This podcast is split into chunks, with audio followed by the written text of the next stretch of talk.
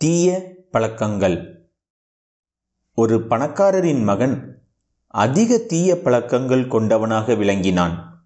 அவனை திருத்த எவ்வளவோ முயன்றும் அந்த பணக்காரரால் வெற்றி பெற முடியவில்லை.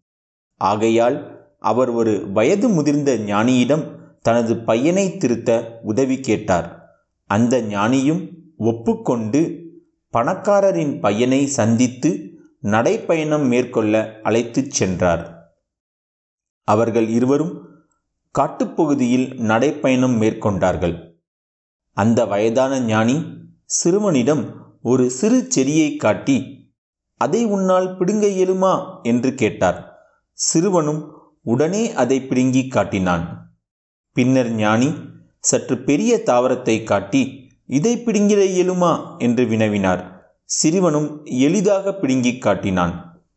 சற்று தூரம் சென்றபின் ஒரு முட்புதரை காட்டி இதை பிடுங்கிட முடியுமா? என்று வினவ சிறுவனும் தனது சக்தியை பயன்படுத்தி அதை பிடுங்கி காட்டினான். பின்னர் ஞானி ஒரு சிறிய மரத்தை காட்ட பெரும் முயற்சி மேற்கொண்டு சிறுவன் அதை சாய்த்து காட்டினான்.